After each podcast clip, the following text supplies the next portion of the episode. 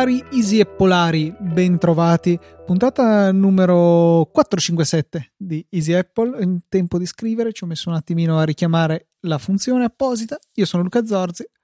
Io mi chiamo Federico Travaini, grazie allo script di Alfred che mi ricorda ogni volta come mi chiamo, eh, in base al podcast che sto registrando. E la miseria. Fine di questa puntata. Così, proprio Senti Luca, ma la domanda che tutti si stanno facendo in questo momento, mm, telemarketing questa settimana come è andato? Eh, solo una volta eh, gli ho detto la storia del sono troppo ricco, non so più cosa farmene dei soldi e ha cominciato a dirmi beh ma ti do io un conto, puoi mandarli a me tipo. Davvero? Eh, Pure sì, simpatico? Cioè, esatto, purtroppo voleva fare simpatico. Speravo di terminare la chiamata e invece niente. E tu devi rispondergli e ti do un indirizzo, tu mandami tua figlia. uh, poi non vorrei trovarmi la secondo mafia. me sì bisogna rispondere a tono sì vabbè dai ok visto che ormai ho capito che devo seguire i tuoi consigli in questo ambito perché sei assolutamente illuminare italiano per quanto mi riguarda proverò a fare così alla prossima chiamata dovevo fare un podcast eh, su come sconfiggere i telemarketer anzi se c'è qualche telemarketer all'ascolto e vuole sfidarmi o vi lascio il numero di telefono, mi chiamate e vediamo chi vince, perché per me è una sfida personale. Eh, vabbè, eh, io sono in compagnia di un pacchetto di Fonzis che sgranocchierò nel mentre in cui tu parlerai. No, no. Ah, ok, invece sì.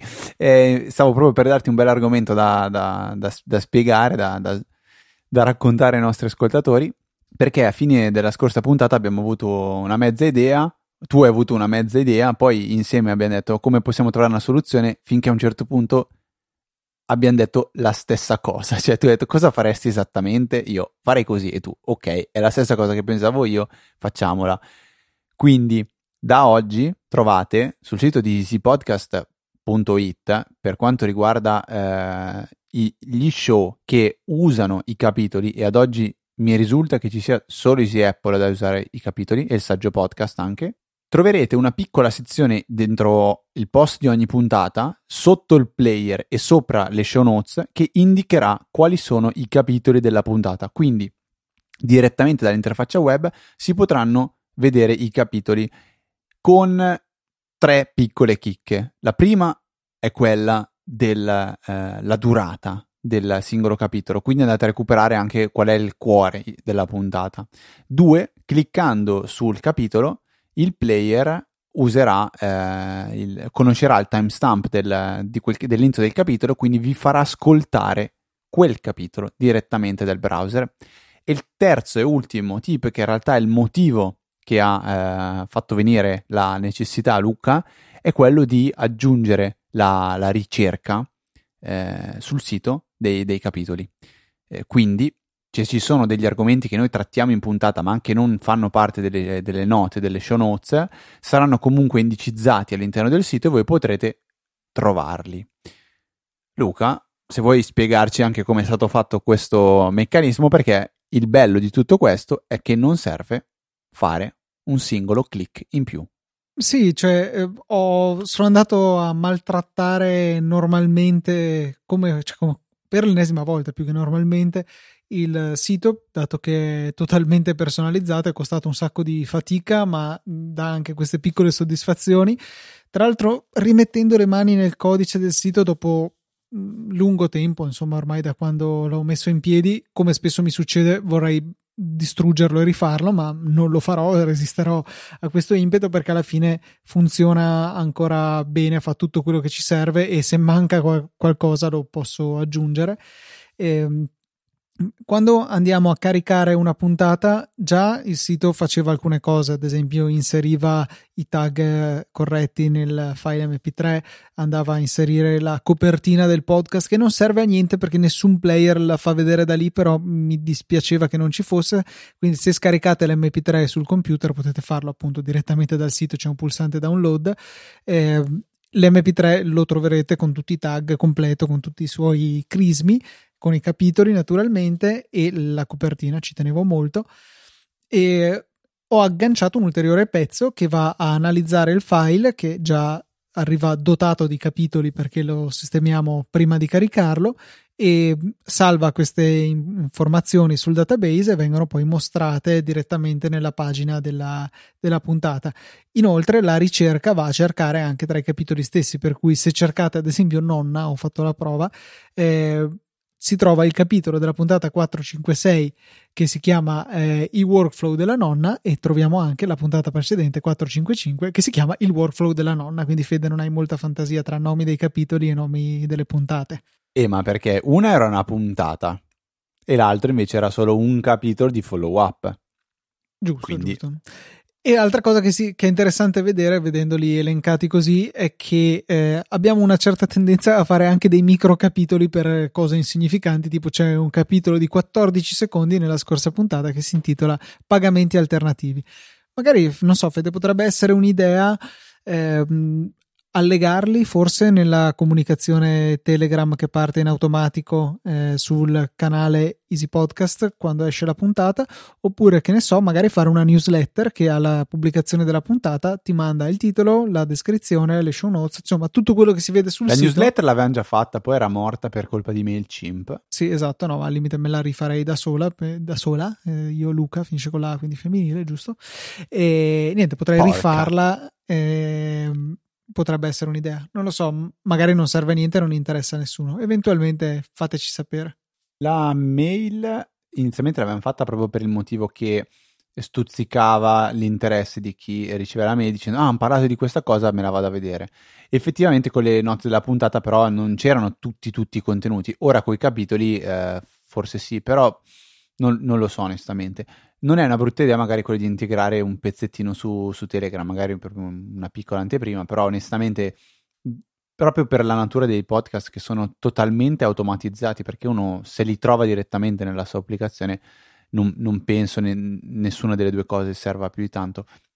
È utilissima la ricerca, quello anche per noi, perché noi addirittura per, per completare la, la, la, ricercabilità delle puntate, salviamo tramite PDF, esportiamo il PDF delle note della puntata salvate in uh, Wunderlist, ora Microsoft To, e le archiviamo in una cartella dove ci sono tutte le, no- le show notes scritte in Markdown una cosa che è più uno sfizio che altro, ma in realtà ora che facciamo i capitoli, tutto sommato, praticamente non, non, non serve quasi più fare questo, questo, passaggio del PDF, che però, vabbè. Diciamo, in più ci resta, ci resta, il testo, perché le vostre domande di solito finiscono in un punto della scaletta e poi copiate e incollate nelle note relative a quel punto.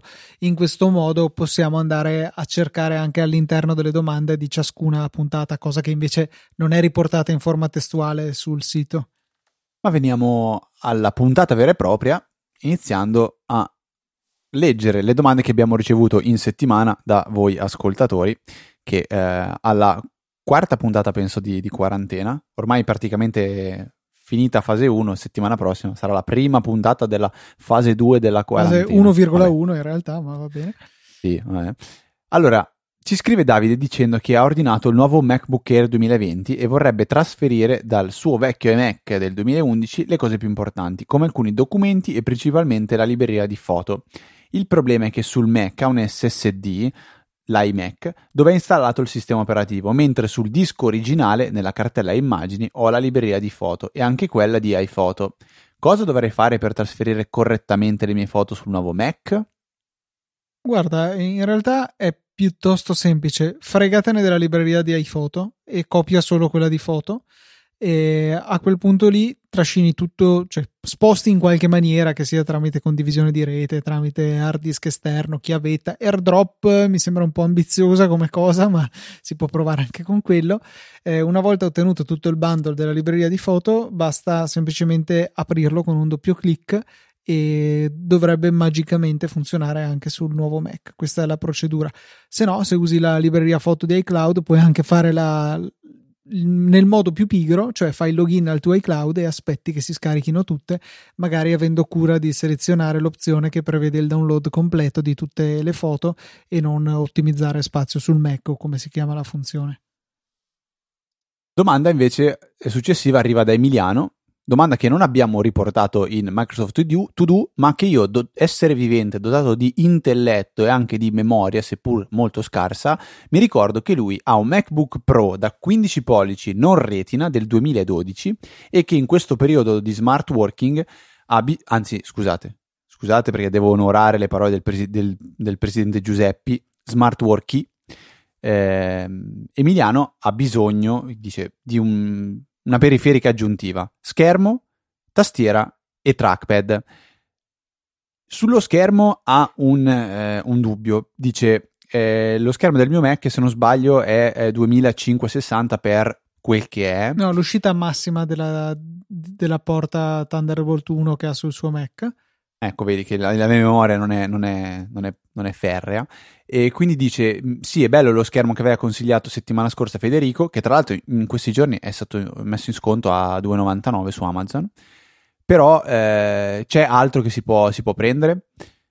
Budget, lui dice 300 euro, massimo 400. Io un consiglio secco ce l'ho per un monitor che eh, è quello che usiamo in azienda, che è un, un, HP da 27 pollici con un design molto simile a un iMac, con lo stand quindi che ricorda quella specie di eh, U del, dell'iMac, so, con i bordi sottili, è uno schermo 1080, eh, il pannello è, è, più che decente e secondo me per lavorare è, è super promosso, il prezzo è di 130-140 euro, ora vado a recuperare esattamente su Amazon. Non so se tu, Luca, invece hai consigli diversi o magari qualche rassicurazione, rassicuramento, rassicurazione. Guarda, aiutami. Il, il, problema è che se, come accennava Emiliano nella sua domanda, vuole eh, un qualcosa di più piccolo e che quindi a parità di pixel sia un po' più denso, come giustamente notava lui, le scelte sono molto poche. In realtà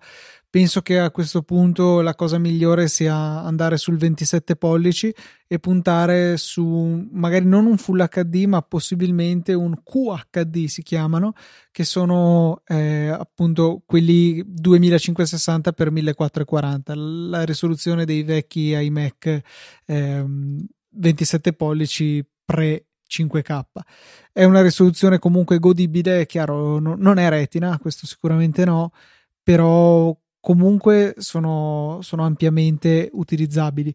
Eh, per 300 euro proprio vedevo che c'era uh, aspetta dov'è l'ho perso ecco questo Lenovo molto carino con un bordo piccolino costa 297,89 euro eh, che ha quella risoluzione lì ha gli altoparlanti integrati che probabilmente fanno molto schifo e insomma mi sembra che possa valere la pena chiaro che sto facendo questo consiglio sulla carta. In generale, secondo me, dai un'occhiata su Amazon e d- prova a vedere per schermi 2560 x 1440 e, e vedi un po' quali sono le offerte quali pannelli ci sono. Possibilmente pannelli IPS non TN perché sono di qualità percepibilmente inferiore. Met- adesso magari questo qua consiglio perché mi piace a vederlo è, è TN però vabbè lo mettiamo nelle note della puntata che saranno cercabili sul sito. E c'è anche la versione di quello che dico io in QHD. Il pannello sempre TN si chiama HP27Q, anche questa è una nota della puntata. Costa 214 euro, 215 euro, quindi il prezzo è molto contenuto. Bisogna poi capire quando si ha davanti il pannello com'è.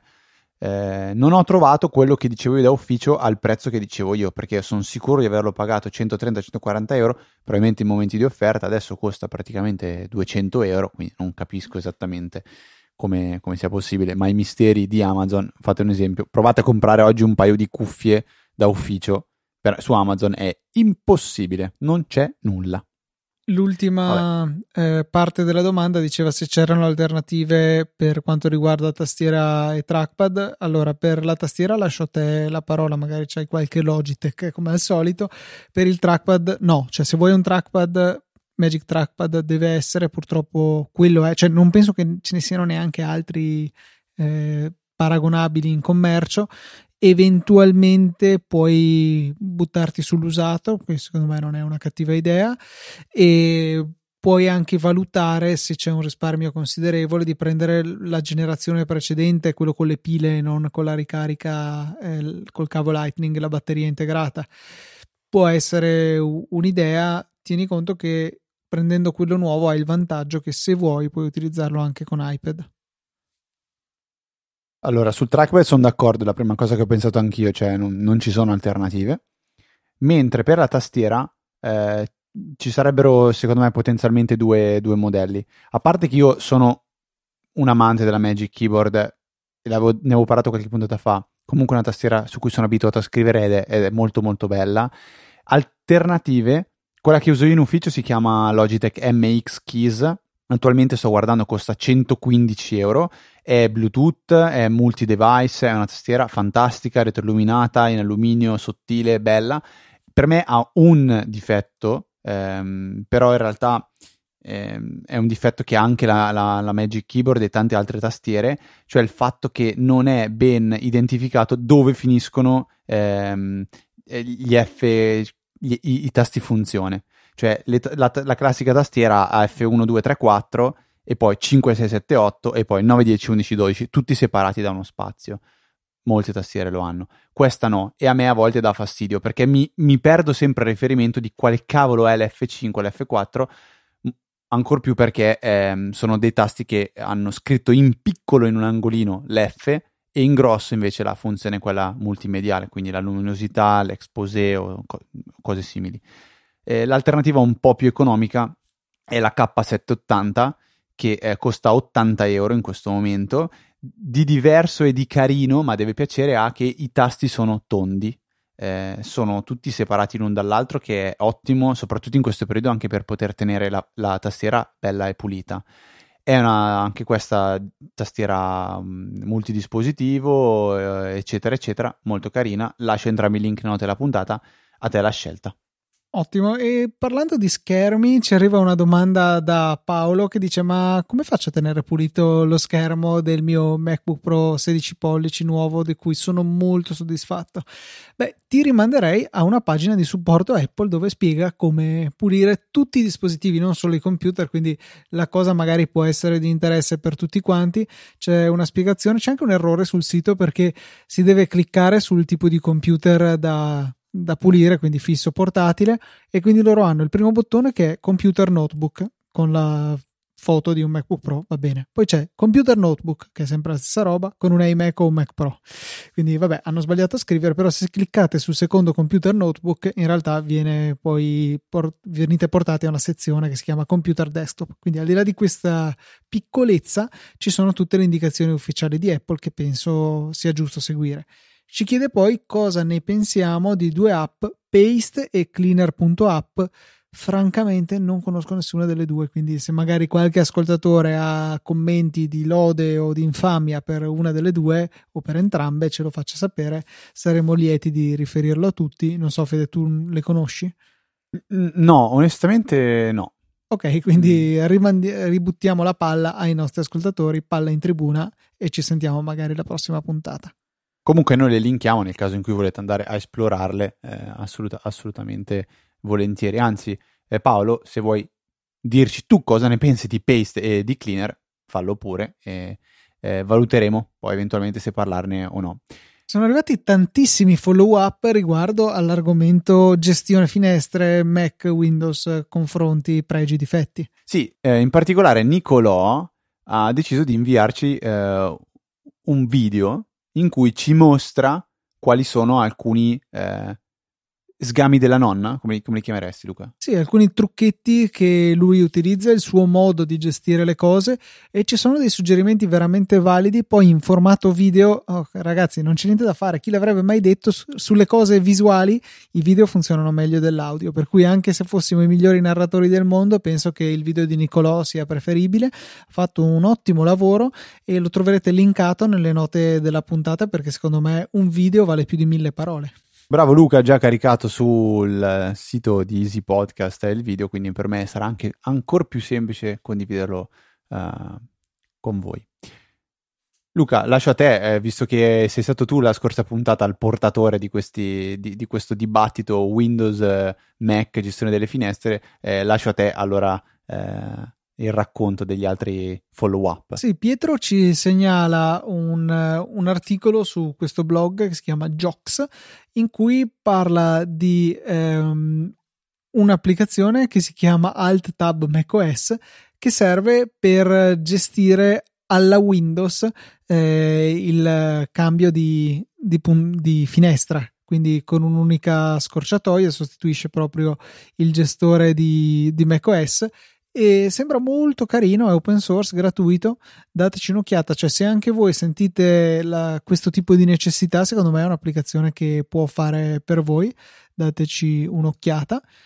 Abbiamo poi Simone che parla un po' della sua eh, preferenze dice in particolare riferimento all'utente che aveva il problema di tutte le finestre contratte nella sezione destra del dock esiste un'impostazione sotto preferenze di sistema dock che permette di contrarre le finestre direttamente nell'icona dell'app.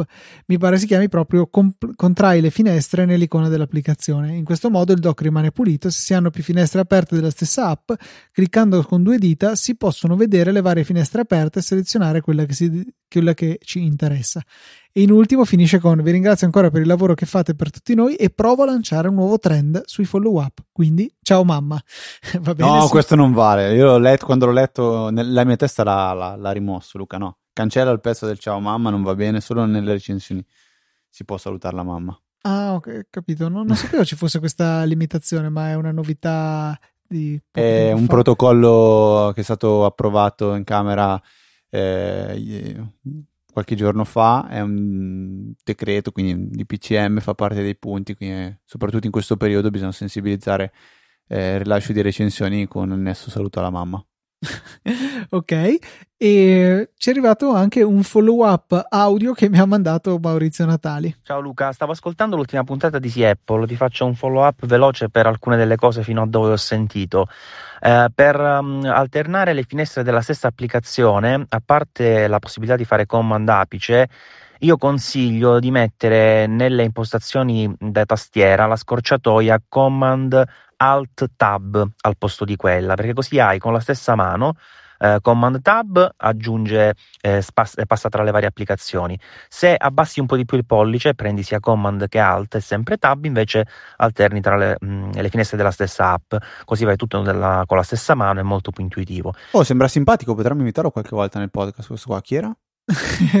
si, si, chiama Maurizio Natalio, mm, Natascio, ah, qualcosa del genere. Ho capito, Pasquali. Saggio podcast cercate sul nostro sito se non l'avete ancora sentito e sappiate che siete in torto e però, però non c'è nessun problema, potete recuperare anche le puntate passate.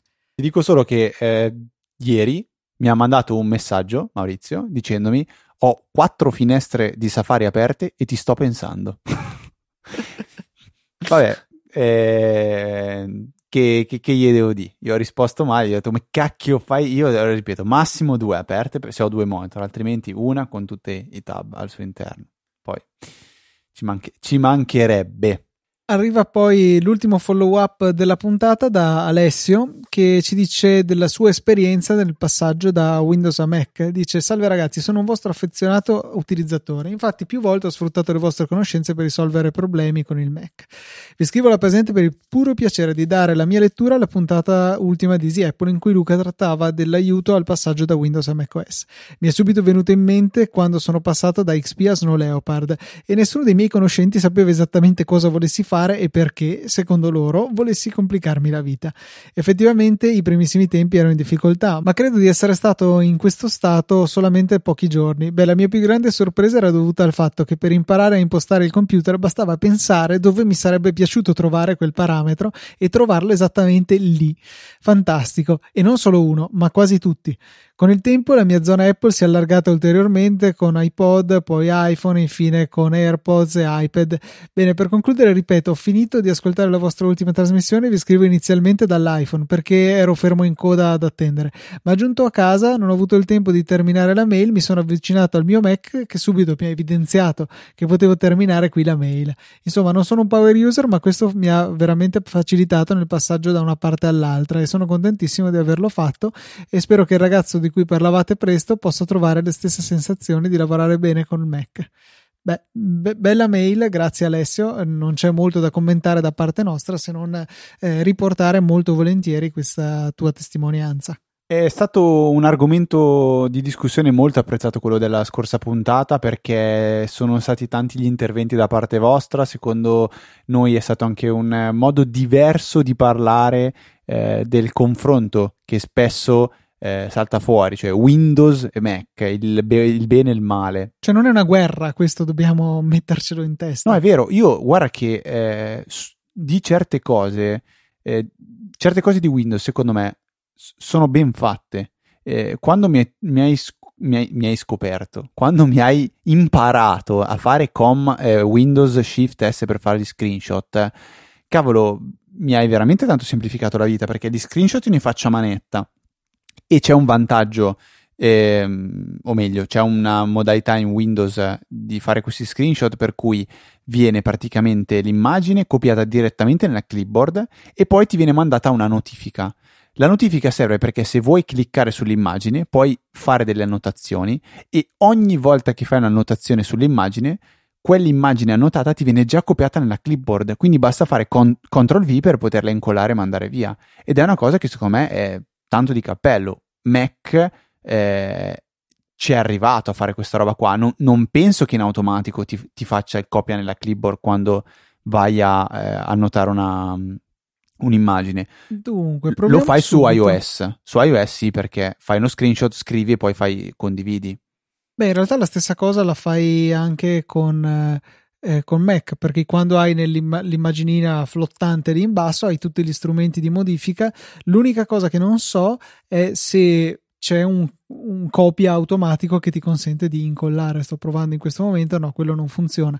Però poi puoi fare il tastino di condivisione e, e niente, no? Perché non, non, c'è la clipboard. Puoi fare fine e te la ritrovi sul desktop, ecco quello sì. E una cosa devastante che per me resta di Windows è quello di quando qualcosa a un certo punto inizia a smettere di funzionare, tipo driver audio, driver del microfono, robe simili, cioè è una cosa che io non ho mai avuto mezzo di questi problemi con, con, eh, con Apple e almeno una volta ogni sei mesi con Windows sì ogni volta che c'è un aggiornamento c'è qualcosa che boh. Salta. A me era riuscita l'impresa di scombussolare tutto il sistema audio di macOS perché mi ero messo a trafficare con versioni modificate di programmi per l'audio Soundflower nello specifico per il quale avevo fatto una modifica insomma avevo creato del bel casino ero riuscito a rompere l'audio del mio Mac ma un riavvio l'ha riportato in vita insomma non c'è stato bisogno di reinstallare i driver cioè un riavvio lo si fa volentieri. Quando inizia a diventare un eh, reinstalla i driver, disinstalla i driver, riavvia, rifai, cioè no, no, eh, non funziona mica tanto questa roba qua. E una delle cose che mh, ancora hanno un grandissimo gap, eh, per esempio, è il, il, il terminale. Il fatto che eh, settimana, no, due settimane fa ormai io avevo la necessità di fare una cosa semplicissima, ma che vi sfido a rifare con il Finder o con, uh, con il File Explorer e non sarete in grado di, di, di fare. Cioè, andare in una cartella e eliminare tutti i file che finiscono con la stringa aperta parentesi 1 chiusa parentesi. Perché per qualche motivo queste parentesi vengono interpretate da, eh, sia dal File Explorer sia dal Finder come delle sorte di tipo, tipo caratteri jolly e quindi andrà a filtrare tutto ciò che ha l'uno e non le, le parentesi. E sono un po' impazzito perché raccontava Luca, eh, ho avuto una, una difficoltà o, o facendo della sincronizzazione su Google Drive e mh, per diciamo così 50% mia colpa, 50% colpa di Google Drive mi si sono duplicati una serie di file eh, all'interno di cartelle sotto cartelle, file.ipt, eh, un'estensione particolare, vabbè, che non molti conoscono, che è per i file eh, di eh, Autodesk Inventor. In realtà penso siano dei file un po' più universali di Inventor, non ne sono sicuro. Comunque mi si sono duplicati decine di, no, decine magari no, però migliaia di questi piccoli file che io volevo eliminare ed erano tutti che finivano con aperta parentesi 1, chiusa parentesi, punto ipt. Luca a un certo punto mi dice apri il terminale e io ho iniziato a sentire il cuore che batteva forte. Luca, vuoi raccontare cosa si può fare col terminale? E come si fa? Allora, prima ti racconto una cosa che ho appena scoperto eh, perché ho provato a farlo. Dico, beh, ma dai, è possibile che il Finder sia così stupido di non trovartelo? Eh, mi spiace una brutta notizia per te, basta mettere tra virgolette, aperto, aperta parentesi, uno chiusa parentesi, chiuse virgolette, ti trova solo quello. Ma noi questa parte del podcast la cancelliamo, facciamo finta che non lo sappiamo, quindi vai avanti. Ma non mi sono minimamente posto il problema la settimana scorsa quando me l'hai chiesto e ti ho suggerito di usare il terminale e usare il comando find, che consente, come il nome suggerisce, di trovare dei file. Te l'ho fatto ti ho fatto trovare i file che contenevano, attenzione, eh, aperta parentesi 1, chiusa parentesi, per cui ti avrebbe trovato anche file che si chiamavano io sono, aperta parentesi 1, chiusa parentesi, Federico, eh, e non solo quelli che, che avessero avuto alla fine della, del nome del file questo nome. Vabbè. Però in realtà mi sembra che abbiamo cercato quelli che avevano eh, tra parentesi 1.ipt. Ah, può essere, sì, quindi l'avevamo risolta così. E se si chiamava appunto IPT, haha, questa non è la vera estensione, ciao.exe, allora quello... Eh, eh, va bene. Pazienza, ok. Eh, meritava di essere cancellato. Probabilmente sì. Ehm, e tutti i suoi amici file che, che alla fine sono come lui. E niente, con il comando find ho trovato tutto Aggiungendo poi un'ulteriore sottoopzione a find è possibile eseguire un altro comando sui file trovati. Il comando che ti ho fatto eseguire è stato rm per cancellare il file in questione e quindi fa sempre un po' paura quando si va a cancellare con find, anche perché nel tuo caso non era tipo, non so, 20 file che potevi leggere tutti quelli che avrebbe cancellato e dirgli ok, vai tranquillo. Erano molti, molti, molti eh, però ci siamo fidati e tutto ha funzionato e grazie al terminale in un attimo abbiamo risolto il problema che per carità si è risolto in un attimo anche col Finder ma non mi era venuto in mente come fare. Forse è il modo sbagliato di raccontando questa storia di sostenere che col terminale si fanno le cose in fretta e facilmente perché probabilmente non è così se non sai come si fa. Beh, però sai esattamente quello che gli stai dicendo di fare e quindi quello che farà è un po' diverso secondo me, cioè quando stai scrivendo una stringa di un comando, cioè il computer non può fare qualcosa di diverso, lì se fai un filtro, io onestamente mi sono accorto per sbaglio, eh, perché quando ho fatto la prima volta la ricerca della, della mia stringa, che è uno tra parentesi, ehm, i primi magari 100 risultati erano giusti. Poi mi è caduto l'occhio su un paio e ho detto, ma cavolo, questi non hanno dentro eh, quella stringa che gli ho detto. Mentre se l'avessi fatto ter- dal, dal, terminale non, non avrei avuto l'ombra di dubbio che avrei potuto sbagliare. Sì, diciamo che il terminale, se sai cosa dirgli, può fare praticamente tutto e ha tanti piccoli strumenti che fanno una cosina e, e quindi è abbastanza prevedibile ecco, il loro comportamento. Il mio preferito in assoluto, che forse è l'unico che non saprei fare a memoria, ma dopo tre tentativi becco, è quello di scrivere in un file di testo l'elenco dei file contenuti in una cartella. Cioè, quello per me è fantastico. ls maggiore il nome del tuo file e ti fa l'elenco del, dei file nella cartella corrente. Poi magari vuoi più informazioni sui file, anche la dimensione, eccetera. ls-l. Meno A. Ah, orca miseria. Meno A cosa sono quelli nascosti? Meno, no, meno A ti fa sia meno L che il meno che non mi ricordo com'è, che visualizza anche i file nascosti e quindi meno A è una scorciatoia eh, per sommare queste due.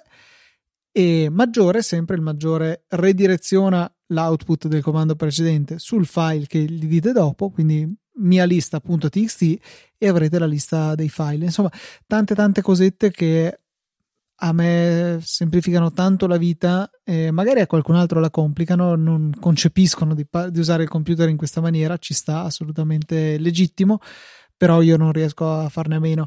E, e, su Windows non è la stessa cosa. Adesso non ho neanche ancora onestamente mai provato il Windows ma, Subsystem for ma Linux. Ma c'è una, non, cioè... una, notizia, io non mi ricordo di quanto tempo fa, che eh, Bash sarebbe arrivato nel terminale di Windows. Sì, mi pare che ci sia, però sospetto che sia sempre dentro al Subsystem for Linux o come mm. cavolo si chiama, che in realtà è una mezza macchina virtuale. Cioè, non è nativo, ecco. Tu ti ricordi quando e perché mi hai insegnato a usare il terminale? No, onestamente no. Io sì, eravamo a casa mia, eh, penso il primo anno di università, quello del famoso esame di disegno dove finito ti faccio cacchio Luca, erano lunghe da fare le campiture e tu hai tirato un bel porcone dicendo le campiture! Oh. non ne hai fatta una. Vero, vero. Ti ricordi?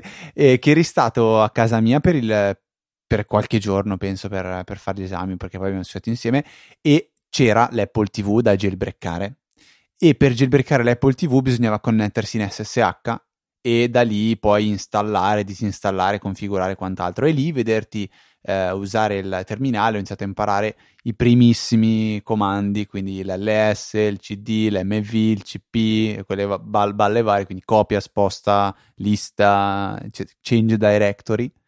E piano piano quelle quattro cose eh, le inizi a fare giusto per capire poi qual è il meccanismo dietro, perché il grosso si, cioè, la base, base, base è abbastanza intuibile, secondo me, per tutti. Poi andare a fare quel comando lì che finiva con punto esclamativo, virgola, punto e virgola, aperta parentesi graffa, cioè, onestamente, no.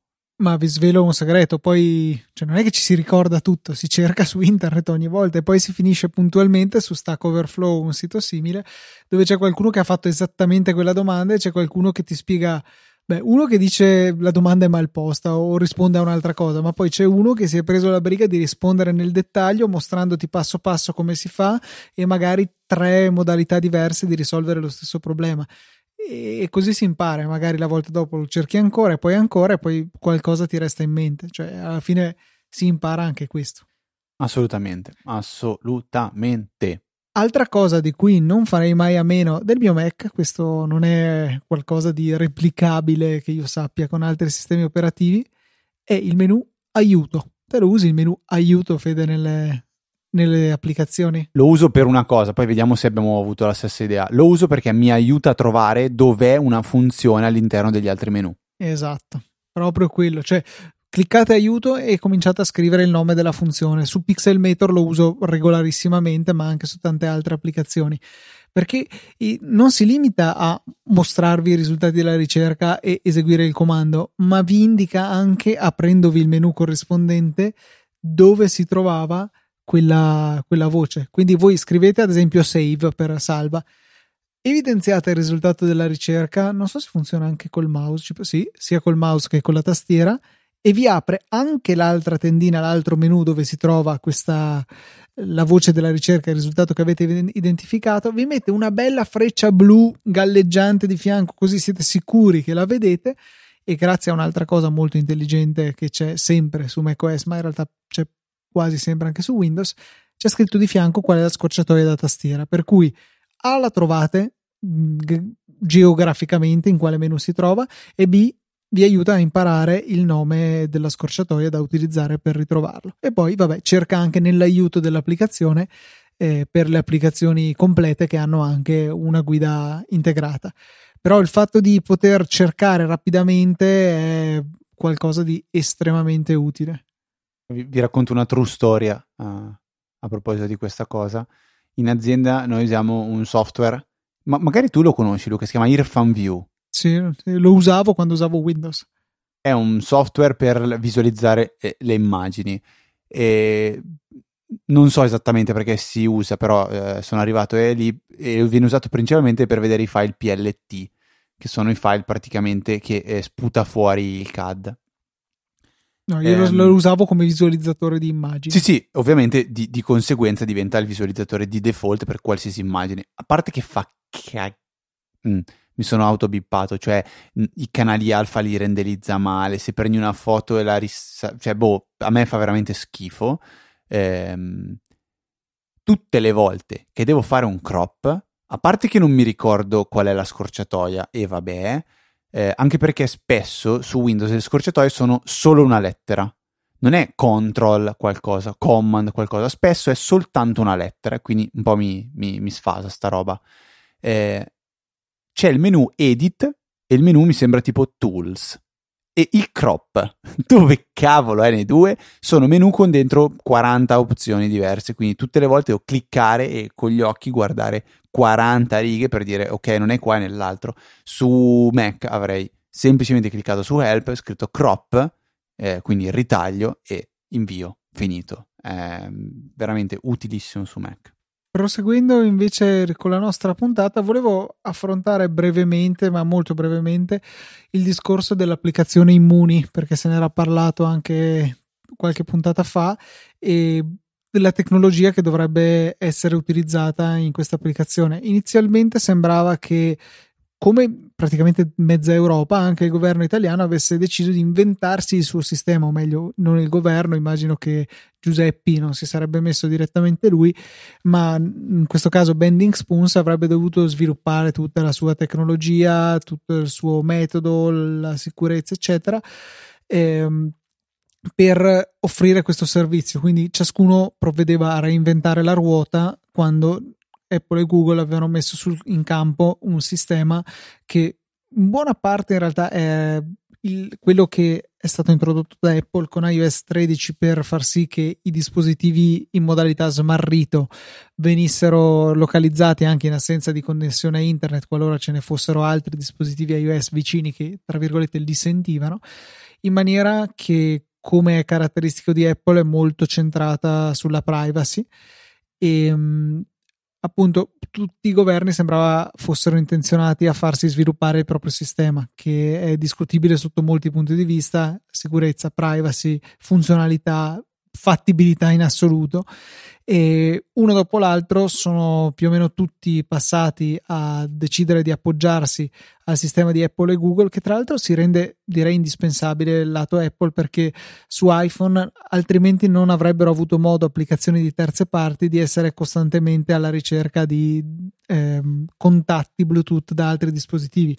Finché l'applicazione è aperta sicuramente poteva farlo schermo spento con l'applicazione ultima utilizzata ma forse multitasking decisamente no, cioè una cosa che se mal fatta e lasciata libera è potenzialmente lesiva della privacy, quindi evidentemente Apple non, ha, eh, non avrebbe mai permesso una cosa del genere. Forse avrebbe potuto dare accesso a questo genere di funzionalità ad personam su quella app perché è molto importante, ma la vedo dura quando loro stessi offrivano un sistema molto più robusto. Quindi tutto ciò per dire che anche Immuni utilizzerà il sistema di Apple e Google, eh, mi rimane lo scetticismo circa il fatto che comunque cioè, queste sono delle API, non è un'app già fatta da Apple e quindi c'è comunque del margine per farla in maniera più o meno efficace, più o meno rispettosa della privacy. Ma vabbè, su questo li aspettiamo alla resa dei conti. Eh, mi lascia molto perplesso il fatto che non ci sia nessun obbligo di installazione di questa applicazione. Eh, mi rendo conto che non tutti hanno uno smartphone, sembra impossibile, ma cioè, beh, ad esempio basta che penso ai miei nonni e loro non ce l'hanno. Però ecco, su chi ha uno smartphone, secondo me doveva essere perlomeno più incentivata, del tipo se hai quell'app lì puoi andare più lontano da casa, che ne so, puoi cambiare regione, invece non puoi se sei senza, qualcosa del genere, perché se l'esperienza sudcoreana vuol dire qualcosa, loro che hanno l'app da molto più tempo, per carità realizzata in altro modo, sicuramente più invasiva dal punto di vista della privacy, ma non mi pare che siano andati oltre il 10-15% di popolazione che l'ha installata, che è decisamente poco. Non so che ministro si aspettava che noi arrivassimo intorno al 25, ma comunque è inefficace con percentuali così basse. Bisognerebbe superare la metà. Molta gente sentivo indicare con almeno il 60-65% la, la quantità, la percentuale di popolazione che doveva avere questa applicazione installata e attiva perché fosse veramente efficace fermo restando che leggevo che dovrebbe arrivare per fine maggio, mentre invece la fase 1,01 dovrebbe cominciare il 4 di maggio, quindi forse è un po' in ritardo, però vabbè, prendiamo quello che possiamo avere.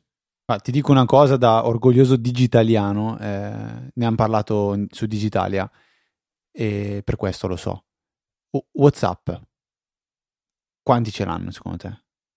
Tanti, tutti, quasi tutti. Tutti, tutti per, cioè non faccio fatica a pensare a una persona oggi che non ha WhatsApp installata. Spara la percentuale di, eh, di mm, installazioni sui, sugli smartphone in Italia. 50%, dico è stupidamente bassa perché non me lo aspetto. Vado a memoria, vado a memoria, ma è intorno al 35%. Incredibile. Come puoi pensare di arrivare a quelle soglie? Cioè, com- veramente eh, eh, fa strano, eh, però la, la, la, user base è quella lì. Se, se sto sbagliando è, è, il 40%, ma non mi ricordo che superava il 40%, secondo me era, era il 3 la prima cifra, mi ricordo un 35%.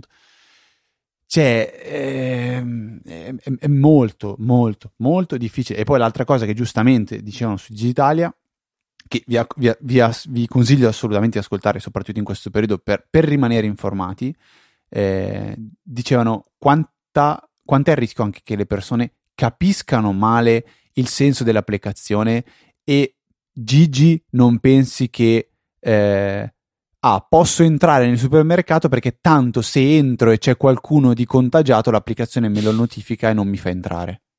Eh sì, proprio così. Gua- cioè... Forse Gigi si merita di un po' no, un raffreddore, magari no, forse se lo merita. Non lo so, però sì, magari un colpo di tosse, sai. Cioè, eh, non lo so, non stride la cosa, però vabbè, eh, al di là di tutto questo, direi che eh, noi il nostro dovere l'abbiamo, l'abbiamo, fatto, cioè dirvi quel, qualcosina per eh, aprirvi un po' gli occhi.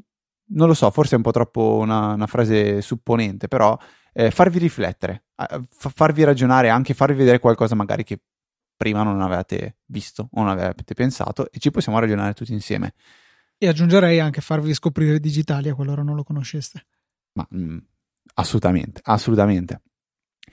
Luca, ehm, siamo abbondanti, possiamo pensare di concludere? Possiamo pensare di concludere ringraziando i nostri donatori per questa settimana, che sono Corrado G, Stefano Meroni, Marco De Jesus Maria, Michele Olivieri, Fabio Di Rezze, Michele Foscardi e Roberto Barison. Grazie mille per il vostro generoso supporto. easypodcast.it, sezione supportaci per scoprire come potete fare a usare Satispay, Apple Pay, carta di credito, PayPal, insomma c'è un po' di tutto e magari sbirciate anche tra i capitoli visto che vi raccontavamo che sono disponibili disponibili anche sul sito. Ehm, per quanto riguarda il prodotto della settimana, non penso che ne abbiamo uno, magari gli schermi che abbiamo citato. E volevo una, fare una parentesi sul metodo che ha Amazon in questo momento, in cui eh, tende a dire sì, sì, te lo consegno nel 2036. In realtà, poi, come al solito, fanno molto prima del previsto. Io avevo ordinato la batteria per la macchina la domenica, mi dava la consegna poco meno di un mese dopo, tipo 25 giorni dopo. In realtà dopo due giorni l'hanno spedita e dopo altri due è arrivata perché veniva dalla Germania. Cioè, questo è il servizio che riesce a offrire Amazon ancora oggi. E so, cioè, sono degli schiavisti, quello che vuoi, però ragazzi offrono un servizio che è incredibile. Vabbè, sì, sono schiavisti quello che vuoi, no, dai, se no sembra, cioè, diciamo, forse dovrebbero rivedere alcune loro politiche, però hanno, offrono un servizio veramente fantastico. Ehm, allora, volevo, volevo, dire, come prodotto della settimana, io vi, vi, mi sento di considerare, secondo me, tra tutti quelli che abbiamo citato, quello che mi sento di dire che è il più prodotto della settimana è la Logitech MX Keys. Che eh, um, una cosa che non ho detto prima, che apprezzo veramente tantissimo, è che la retroilluminazione funziona a sfioramento. Quindi io davanti a una tastiera della Logitech da, da gaming che è retroilluminata, ma ovviamente essendo meccanica, eh, se si spegne devo premere un tasto per illuminarla. La MX Keys nel momento in cui appoggi le dita sulla tastiera si retroillumina ed è una sensazione magica per me, bellissimo.